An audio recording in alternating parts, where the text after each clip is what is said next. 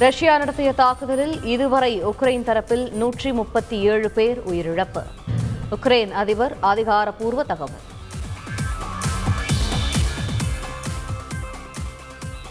ரஷ்யாவை சேர்ந்த ஐம்பது பேர் உயிரிழப்பு. உக்ரைன் ராணுவம் தகவல்.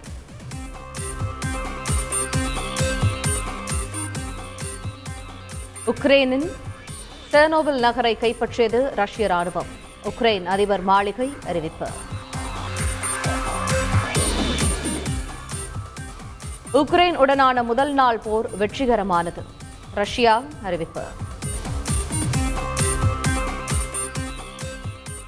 ரஷ்யாவுடனான போரில் தனித்து விடப்பட்டுள்ளோம்.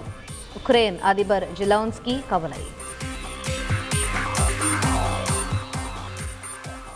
ரஷ்ய அதிபர் புதினுடன் பிரதமர் மோடி தொலைபேசியில் பேச்சு. எந்த பிரச்சனையாக இருந்தாலும் பேச்சுவார்த்தையின் மூலம் தீர்வு காண வலியுறுத்தல். உக்ரைனில் தவிக்கும் மாணவர்களை மீட்குமாறு வெளியுறவு அமைச்சருக்கு முதலமைச்சர் மு ஸ்டாலின் கடிதம்.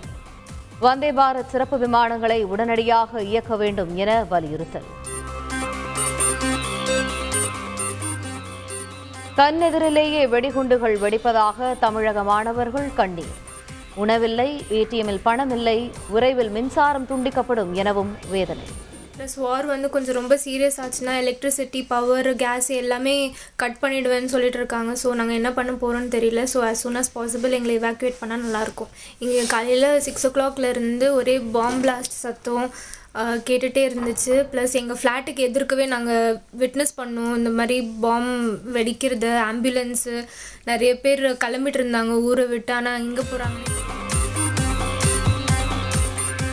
உக்ரைனுக்கு படைகளை அனுப்ப மாட்டோம். அமெரிக்க அதிபர் ஜோ பைடன் அறிவிப்பு. ரஷ்யா மீது நிதியாற்றல் மற்றும் போக்குவரத்து துறைகள் மீது பெரிய அளவிலான பொருளாதார தடை விதிக்க ஒப்புதல். ஐரோப்பிய நாடுகளின் தலைவர்கள் முடிவு செய்திருப்பதாக தகவல். நகர்ப்புற உள்ளாட்சி தேர்தலில் வெற்றி பெற்ற திமுக பிரதிநிதிகள். முதல்வர் மு ஸ்டாலினை இரண்டாவது நாளாக நேரில் சந்தித்து வாழ்த்து பெற்றனர். சாலை மறியலில் ஈடுபட்ட வழக்கில் முன்னாள் அமைச்சர் ஜெயக்குமாருக்கு ஜாமீன். திமுக நிர்வாகியை தாக்கிய வழக்கில் சென்னை ஜார்ஜ் டவுன் நீதிமன்றத்தில் இன்று ஆஜர்படுத்த உத்தரவு.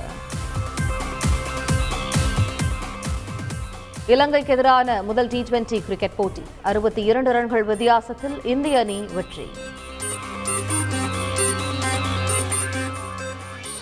ஐபிஎல் கிரிக்கெட் தொடர் மார்ச் இருபத்தி ஆறாம் தேதி துவங்கி மே இருபத்தி ஒன்பது வரை நடக்கிறது. ஐபிஎல் தலைவர் பிரிஜேஷ் பட்டேல் அறிவித்தார்.